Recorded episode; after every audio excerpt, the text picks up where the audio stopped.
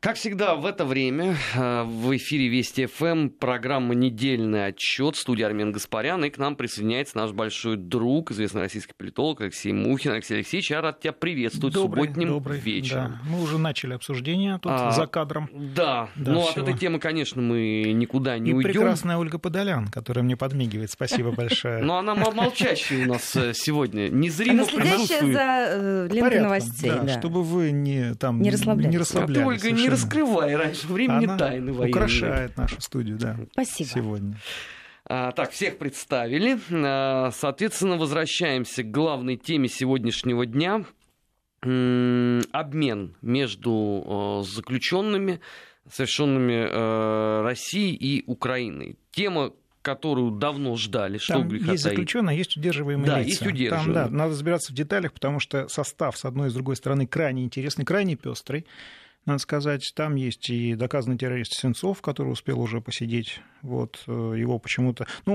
с ним все понятно. Его вся Европа, что называется, требовала освободить. Кстати, возможно, потом им будет за него стыдно. Как за Савченко? Совершенно верно. Я хотел как раз упомянуть казус Савченко. Но там камера как раз она освободилась, так что можно сразу туда осваиваться. Да, совершенно верно.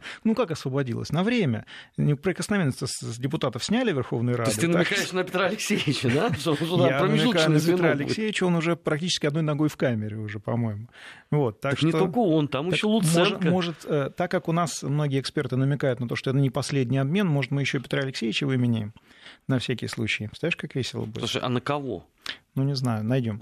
Я просто не знаю, что мы должны отдать за это. Нет, если... Это вся несистемная оппозиция, по идее, даже, наверное, не перевесит. Там же Зеленский упростил получение украинского гражданства. Я так понимаю, что как честные люди, поддерживающие режим на Украине, на мой взгляд, это оценочное суждение совершенно нацистский, они вполне могли бы принять гражданство Украины. И в связи с этим, у нас появляется обменный фонд, который в дальнейшем можно будет использовать для того, чтобы нормальных пацанов и девушек освободить от гнета вот этого странного государственного образования. Ты знаешь, я полистал по дороге на сегодняшний эфир украинские СМИ. То есть сначала я смотрел трансляции телевизионные наши, потом полистал украинский канал, думаю, надо почитать. И ты знаешь, у них радость-то не шибко большая. Во-первых, потому что они же уже находятся в том самом нервозном состоянии, где они всюду видят какой-то подвох. И там некоторые СМИ говорят, что... Неужели Зеленский сотрудник ГРУ или агент? Ты знал. Только это классика. Что наверняка Путин, как более искушенный в политике, сломал на переговорах Зеленского. Вербовки. Сейчас вербовка Путиным – это тренд в Европах. Они очень обсуждают это, что с Путиным нельзя общаться, потому что он тебя завербует. Представляешь? И в рамках, этой вербовки Путин потребовал от Зеленского подписать к этому пакту, как они называют, секретные протоколы. Неужели, господи, как предсказуемо? В котором содержится только один пункт. Это как у Молотова-Риббентропа, да? Нет, там все-таки 6 их, по-моему, Нет, это же оттуда. Да, перепёрто оттуда, конечно. Да. А здесь один пункт, согласно которому, вот вам Сенцов, вот вам моряки, но вы больше не претендуете на Донбасс и на Крым. Господи, какой кошмар. Это с одной стороны, а с другой стороны они говорят, послушайте, мы выполнили такую сокровенную мечту, мы получили, а как теперь давить на Кремль? И тут я понял, что вопрос-то, в принципе, тоже не лишенный смысла, потому что, а как теперь? Нет, там же все просто. Зеленский, ничтоже сумняшися на моей памяти, еще вчера или позавчера, не помню уже точно, заявил о том, что Россия не выполняет Минские соглашения, продолжаем давить. То есть у них есть абстрактная такая причина, Россия не выполняет Минские соглашения, по которой можно требовать введения дополнительных санкций, что он, кстати, и сделал, и оказания давления. Дуракам не надо придумывать предлоги, у них они есть. У них их много, как у них махорки. Согласен. При одном но.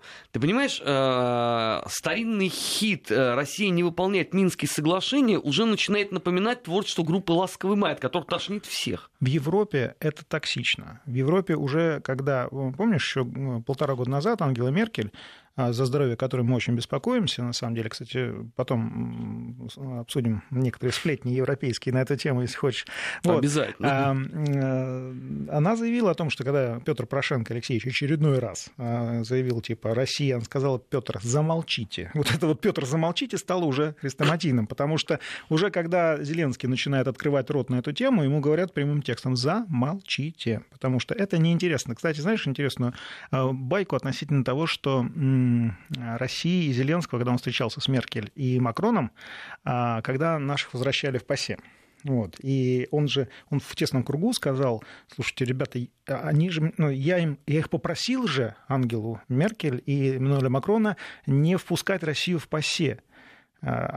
И вот так получилось, так обернулось. Я теперь типа их ни о чем просить не буду, такой ребенок, которого обидели. А я добавлю, что они, наверное, даже и согласились с ним, потому что это, по-моему, сейчас такое любимое европейское занятие. Украину всячески вот таким образом третировать. В Вашингтоне Украина тема, которая не обсуждена, токсичная просто. Да, они ее по-прежнему воспринимают как удобный фактор для введения санкций, но как бы санкции отдельно, а украинские проблемы отдельно. В Вашингтоне не хотят решать украинские проблемы. Слушай, ну Вашингтон вообще демонстративно кинул их с мотор-сичем. И зря Зеленский, да, набивается на встречу с Трампом, потому что Трамп, по моей информации, моих собеседников, он в бешенстве. Просто он говорит, за Украину вообще не говорите. И его окружение, оно сейчас токсично ходит и говорит, не, ребят, мы про Украину с Трампом разговаривать не будем вообще ни разу. Вот. Так что хотите, делайте, к нам не подходите с этой проблемой. Вот такие сплетни. Так вот теперь суммируя вот это все, ты понимаешь, что с этой точки зрения печаль некоторых украинских экспертов, она понятна. Потому что всегда у тебя была возможность кивнуть на старшего соседа, брата, защитника. Да, этой темы поспекулируют. Да. То есть, дескать, зачем вы хотите от нас услышать что-то там про земельные вопросы или там про тарифы ЖКХ? У нас вот Сенцов там голодает. А теперь этой темы нету. Не, подожди, они сейчас продают другое. Знаешь, что они сейчас продают? Вот в Донбассе, в частности. А что такое Донбасс на данном этапе? Почему там звучат взрывы, обстреливают и так далее? Там сейчас конвейер. То есть со стороны ВСУ, со стороны этих нацбатов, которые постепенно меняются сейчас на состав частных военных компаний, преимущественно польских, которые очень сильно завязаны на Америку, вот, там американские инструкторы и так далее. Что они делают? Они там типа, я вот сейчас артикулирую неприличное слово, учатся.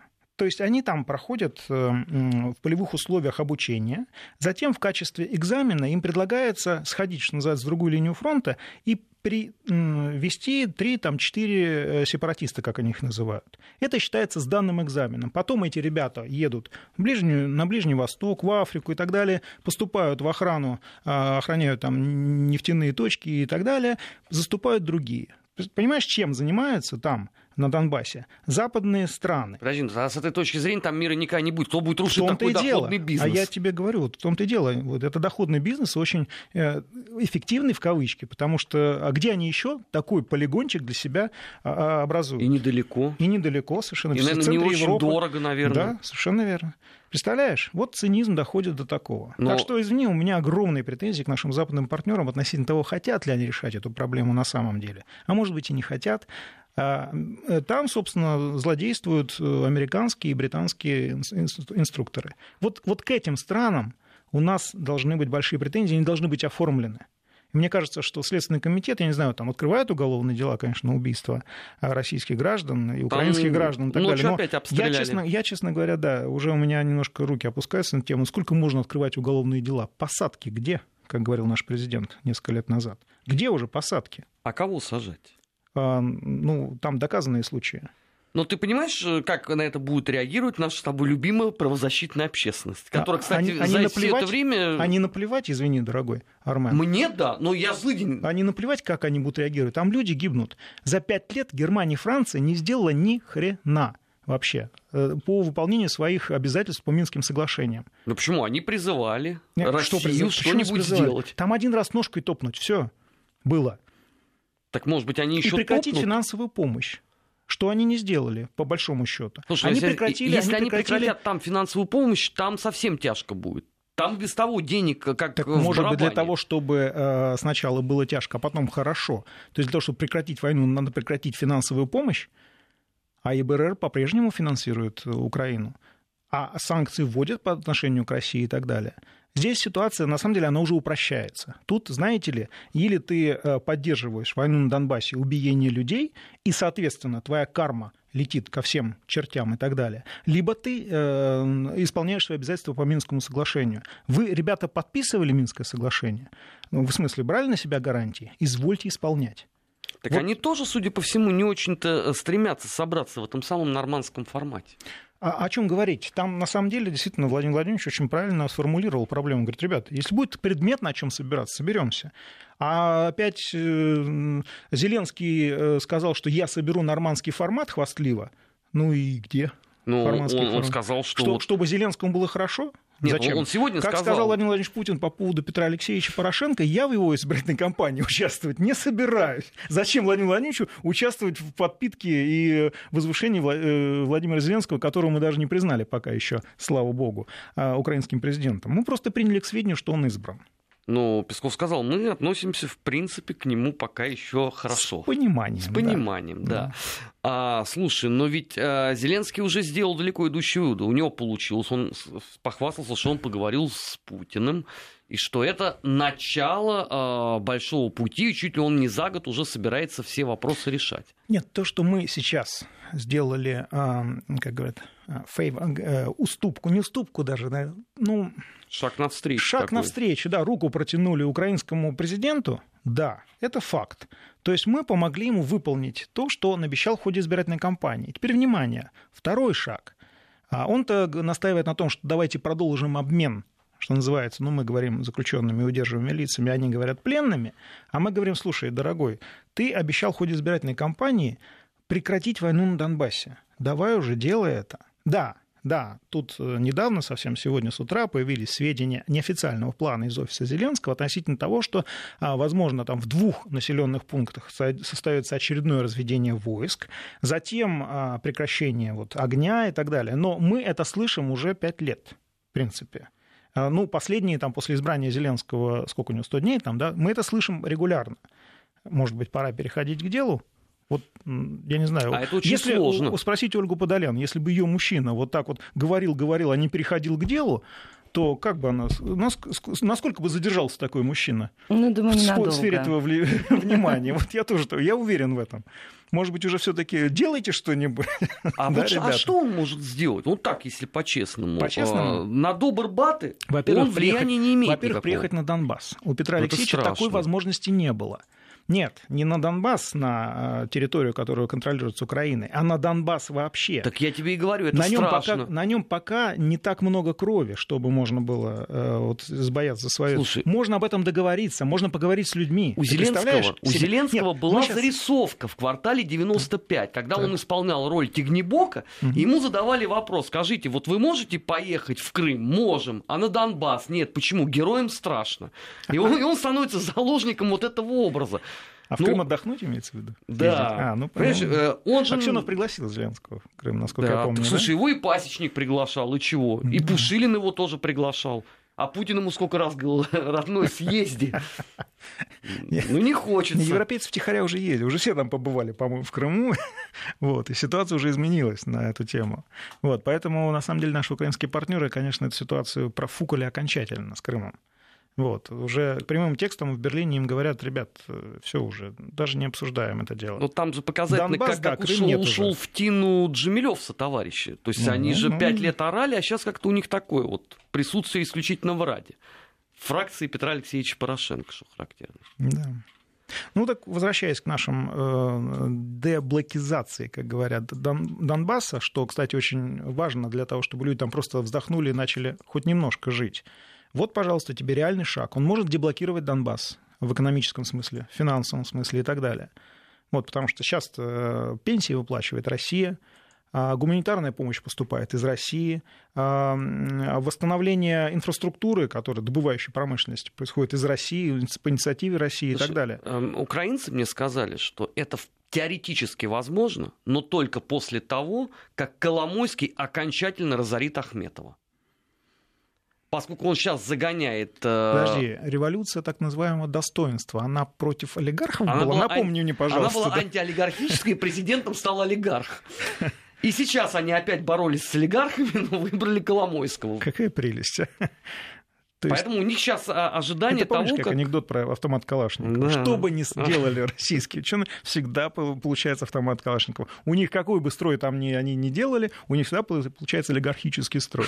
Ну, по-моему, это да, место заколдованное просто, по-моему. Поэтому не будет этого сейчас. Вот сначала разорят они Ахметова, Коломойский отобьет все свое, а потом можно будет... Так не отобьет. Там же уже совсем другие ребята. Там Курченко, там уже совсем другие ребята сидят. Уже все, там уже Ахметов чего? Ахметов уже все вывез. Он сейчас вот экстренно переводит в офшоры и в Европу остатки своего имущества. Коломойскому воевать придется с другими совершенно людьми. Позубастей его, на самом деле.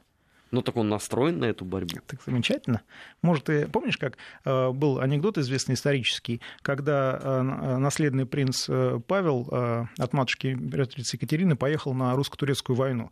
Генералы пишут: матушка императрица, заберите. Прыгает за над бруствером, а тут турецкие пули свистят. Она говорит: пусть прыгает, может, поймает какую. Мама.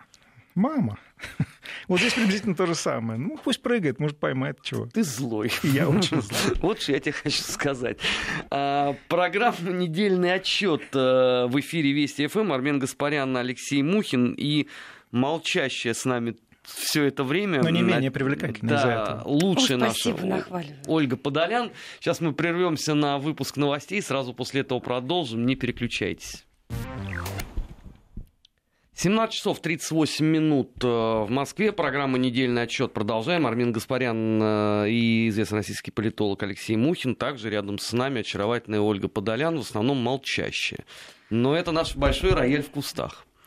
На всякий случай. Да. Работа такая смешная. Лёш, у нас завтра же день голосования. Не могу я с тобой не обсудить вот все то, что происходит вокруг этого процесса. Дело даже не в политических партиях, мы их не называем. Роскомнадзор выпустил дополнительное уточнение о том, что можно говорить в эфире, а чего нельзя. Потому что если мы сейчас будем с тобой что-то обсуждать, и мы выйдем за рамки дозволенного, Роскомнадзор может отозвать или заблокировать Вести ФМ. Нет, я не про выборы. Хорошо, я, например, про историю... Я вот вчера вел круглый стол, и мне юрист просто сидел в зале, чтобы я ничего такого, и мои спикеры что-то такое не сказали. Не, ты знаешь, про вещи исключительно приземленные. Вот Элла Александровна Памфилова, глава ЦИКа, подверглась нападению. И тут же автоматически получила чудеснейшую либеральную травлю. Тут же сам факт нападения, что называется, следствие разберется. Там уже, в принципе, уже все понятно. Уже задержали, нашли и орудие преступления, и вещи, то есть серийный воришка, все такое. Вступила с ним в битву, что, кстати, выявляет Валерию Александровне мужественную женщину, а потом, что называется, выпила успокоительное и легла спать. Вот это мне очень понравилось, потому что нервы железные у нашей первой леди, нашей электоральных баталий в этой связи. Ее можно в этой связи с этим поздравить, на самом деле, потому что общаться будем много скоро, в ближайшее время, так как экспертов она все-таки, надеюсь, будет собирать своего экспертного совета, и она анонсировала уже изменения избирательного законодательства, в связи с уроками этой кампании. Но да, действительно, можно обсудить ту неприглядную историю, в которой оказались практически все, кто оттоптался либо пошутил на эту тему, если честно. Я им отказываю в праве называться мужчинами. Там просто не только мужчины, там и женщины. Это да, но мы, в свою очередь, не должны уподобляться. Мы понимаем, что свое мнение мы будем держать при себе. Я исключительно с точки зрения, понимаешь, человека, наблюдающего за этим процессом, потому что это же сделали ровно все те же самые люди, которые тогда орали, что вы не поддерживаете наши требования вокруг Фельгенгауэр, вы циничные животные. Мы вообще же ничего не сказали тогда. Но сейчас... Сочувствовали, и я даже, честно говоря, очень... Несмотря на то, что у меня очень сложные отношения с Татьяной, я искренне сочувствовал ей и соболезновал. Но сейчас вот это же, опять же, часть системы. Можно же вспомнить, как дочку одного из кандидатов в депутаты травили всем скопом. То есть это вовсе не исключение, там их, не любовь их к одному отдельно взятому вообще-то человеку. Вообще-то это скотство. Давай называть вещи своими именами. Согласен. А атаковать Роскомнадзор женщину, не обидится, вот кстати, за образом, это. Скотство, ну, по-моему, это довольно... Роскомнадзор, это оценочное суждение наше. Говорит, наверное, нет. Вот. У нас есть показатель уровня моральности наших с тобой рассуждений, прекрасная Ольга Подолян, которая глазами дает понять, мы выходим за рамки или еще в рамках пока находимся. Да, пока держимся. Видишь, вот да, таможня дает добро. Вот, пока держимся. Так вот, да, вот это, честно говоря, и вот это вот скотство с выходом на детей кандидатов и на детей просто госслужащих и попытка их привлечь к кампании по дискредитации, собственно, родителей, мне кажется, даже не скотством, а скотством вдвойне. Вот я это даже одобрить, понятно, одобрить не могу, но здесь, честно говоря, я бы джихад объявил на эту тему. А может быть, вполне, что к этому и придет, потому что из того же лагеря уже доносится заявление о том, что и 8 сентября мы выйдем, и потом 15-го. Напомню, 8 сентября вообще нельзя никаких действий совершать вот подобного плана, потому что это день голосования. Это вообще федеральное преступление. Так, ну, а кого и когда это останавливало? Вот это на этой неделе клиенты убыли по этапу. А да. Кто-то отличнейшим образом продолжает ходить по эфирам. Да, не только по эфирам, но и открывать разные выставки, да, тюремных татуировок, да, и все такое. Но здесь прекрасно, все прекрасно на самом деле. И я думаю, что ребята жгут как не в себя, как в последний день просто. Ну, вот, кстати, по поводу появления того самого видео. Когда наш старший товарищ Владимир Рудольевич это выложил, у меня было первое ощущение, ну так не бывает, это монтаж. Но да нет, когда мне тут же стали скидывать...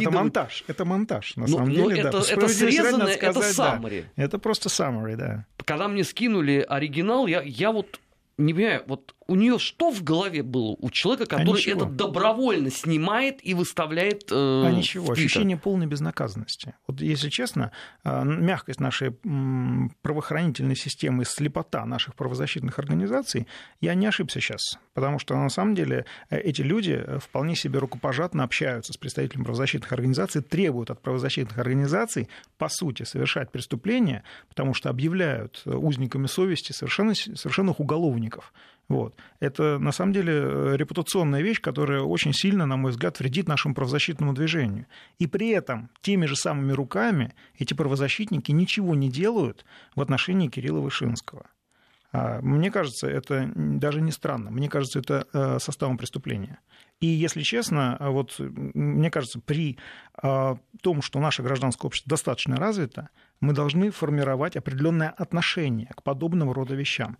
Для меня тема того же Льва Пономарёва закрылась ровно тогда, когда я посмотрел видео с его попыткой продажи Курильских островов японским товарищам.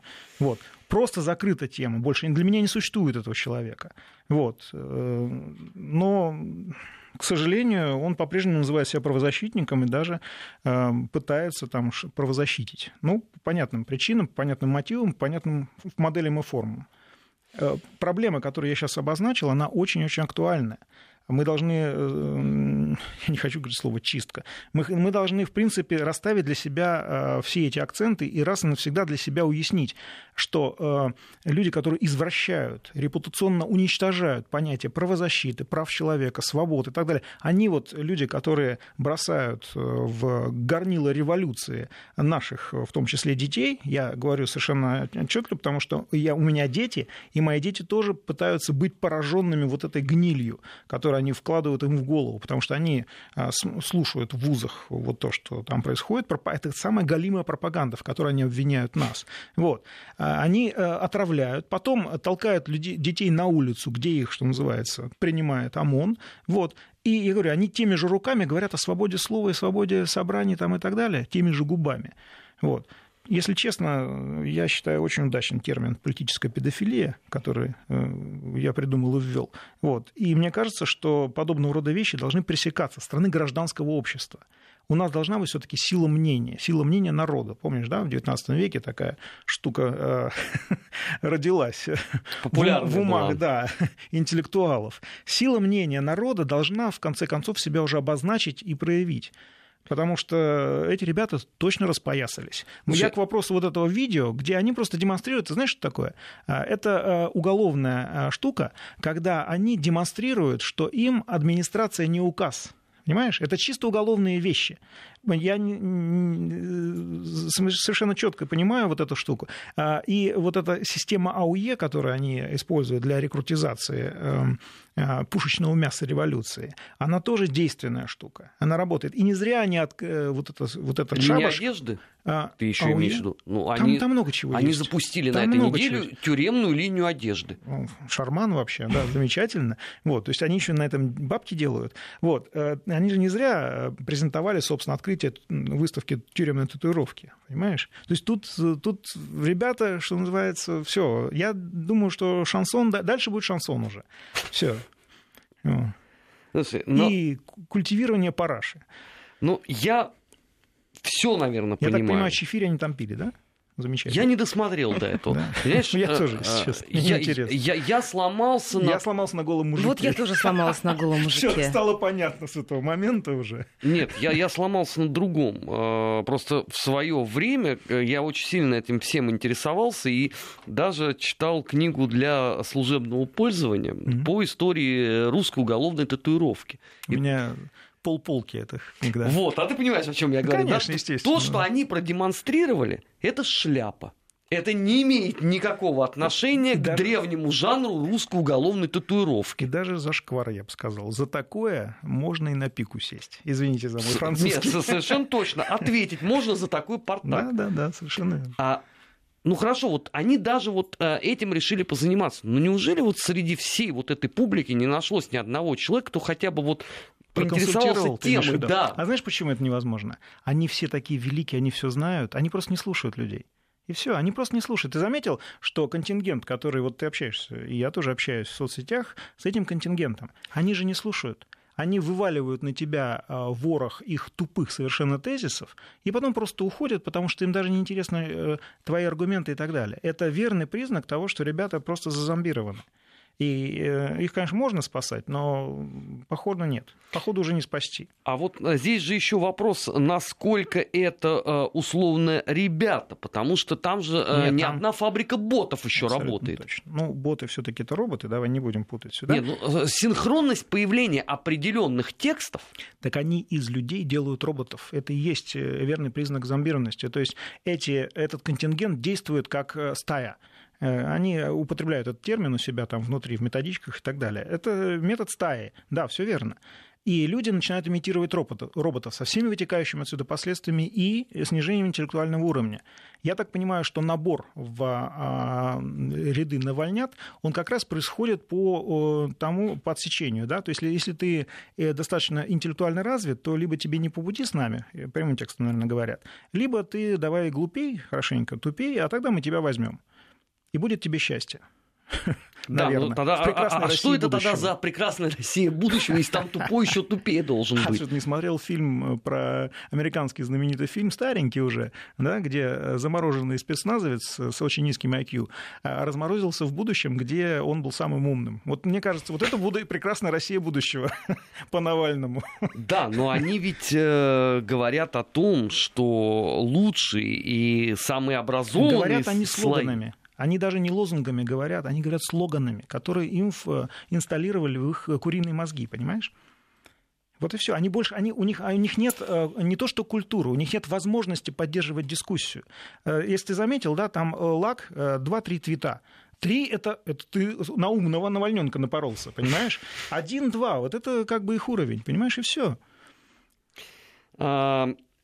Знаешь, просто я стал недавно же жертвой этой фабрики ботов, и как раз коллеги фильм сняли документальный по этому поводу. И Тут же опять по новой, вот всю ночь как бы мне все писали под копирку. Мне так, вот интересно... Кто вот... у них в списке просто? Нет, на рассылку. Нет, прекрасно, я счастлив, что своей жизнью я даю им возможность работать. Ну, просто мне интересно... Знаешь, в чем прикол? Они еще на тебя подписываются. То есть они тебе помогают, на самом деле. Слушай, это на самом деле это очень смешно. Когда был стрим, один из стримов, я Ильясу говорю: слушай, ты там близок к этим кругам, попроси Волкова меня разбанить, потому что это нарушение моих конституционных прав. Ну, что ты думаешь, он меня разбанил в результате? Меня тоже, я думаю, что это произошло автоматически по истечении какого-то срока бана. Понимаешь, вряд ли я думаю, что сидел неуважаемый мной Волков и сидел там, кого-то разбанивал. Я просто, честно говоря, мне любопытно, что он там пишет. Я наслаждаюсь, на самом деле, иногда его писаниной, потому что, ну, это я просто... Это такое удовольствие несравнимое. Я даже ему ничего не пишу, чтобы не спугнуть. Вот. Я думаю, что это произошло по воле Твиттера, и к Волкову это не имеет никакого отношения. Нет, но я все-таки хочу верить лучше, потому что меня еще и Аграновский разбанил, поэтому у меня такой двойной праздник. Я думаю, это то же самое, да. Просто в какой-то момент Твиттер... амнистию. Да, амнистию такую проводит, и все. А эти ребята просто не заметили тебя, так что не привлекай внимания. Но вот, понимаешь, меня вот с этой точки зрения поражает другое. Но вот они там посмотрели этот фильм, потому что они же его всю ночь разбирали. Но они должны понять, что человек непробиваемый, который дает интервью для этого фильма, зачем еще раз делают ровно то же самое? Чтобы еще раз коллеги приехали снимать продолжение? Может быть, да, потому что это модно, это популярно, возможно, будет продолжение. Но это ведь ничего не прибавляет к твоему образу, скорее напротив, это отнимает от него, потому что ты тем самым демонстрируешь свою запредельную тупость. А в чем противоречие, я не вижу. Демонстрировать тупость – это очень естественно для этого контингента, понимаешь? Если это хайп. Нет, подожди, если бы девушки это, ведутся, наверное. Если бы эта тупость демонстрировалась перед своей паствой, я согласен, но она демонстрируется несколько на другом уровне. Там не надо этого делать лишний раз. Миссионерскую позицию, хотел сказать. Прозелитизм никто не отменял. Понимаешь? Я думаю, они такого слова не знают. Не страшно, мы знаем. Им нужно расширение кормовой базы. Поэтому они иногда вынуждены делать что-то осмысленное, интеллектуальное, чтобы привлечь, подманить к этим своим охотничьим угодьям вот, другой контингент. Понимаешь? Более того, на последних протестах выявилась очень интересная тенденция. Многие люди приходили один раз. Они понимали, что их обманывают, они больше не приходили. Даже молодежь, школьники.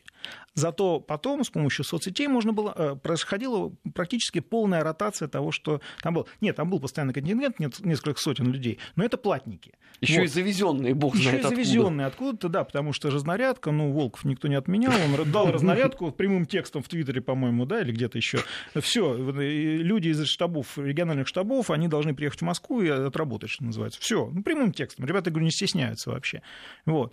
И вот эта ротация, на самом деле, это очень плохой... для них признак того, что движение загибается. И им необходимо будет менять форму. И вот здесь я выказываю опасения, потому что изменение формы может, криминализовать протестное движение, и уж точно его маргинализовать. Вот. А это означает, что включатся вот эти самые вещи, которые заложены вот этой АУЕ, арестантский уклад един, вот этой программой. То есть Навальный пытается пользоваться программой, которую криминал, организованный, умный криминал, придумал для рекрутизации своих рядов. Я вот, честно говоря, здесь несколько с тревогой за его будущее, потому что криминал таких вещей не прощает. Но есть же еще и другая проблема. Понимаешь, одно дело ходить и орать, мы то здесь есть, власть... Получается, он попер, что называется, у ребят, у правильных пацанов, он попер то, чем они занимаются. То, что они придумали. А с другой ведь стороны, никто же из них не хочет оказаться на месте Синицына, товарищи. Сроки-то не иллюзорные. Ну, одно дело, ты в модном Стоун-Айленде бегаешь по Тверской и говоришь, что арестантский уклад един, а совсем другое ты шьешь варежки в Мордовии. Да. И конверты клеишь. Да. И, кстати, шьешь мундиры для сотрудников правоохранительных органов. Нет, они это делают. Они это делают, извините, арестанты это делают. Подожди, а как же законная отрицаловка? Вот, потому что они неправильные пацаны. Мы же выяснили это, когда выяснили, что вот этот вот музей татуировки, вот этой самой тюремной, это полное фуфло, понимаешь? Мы это выяснили. Так что будете шить мундиры для правоохранителей. ребята. Чудовищно неблагодарное с интеллектуальной точки зрения время мы живем. Вот что я хочу сказать в конце этой программы. Какое интересное. А вот с этим не спорю. Да. Лёш, спасибо тебе огромное, спасибо, что ты был с нами в субботу. Программа «Недельный отчет». За то, что она украсила наш эфир. Да, больше того, нам Михалыч Ильницкий сказал, чтобы мы не мешали тебе молчать, поэтому в следующем часе я буду молчать. Вот, услышимся в следующем часе.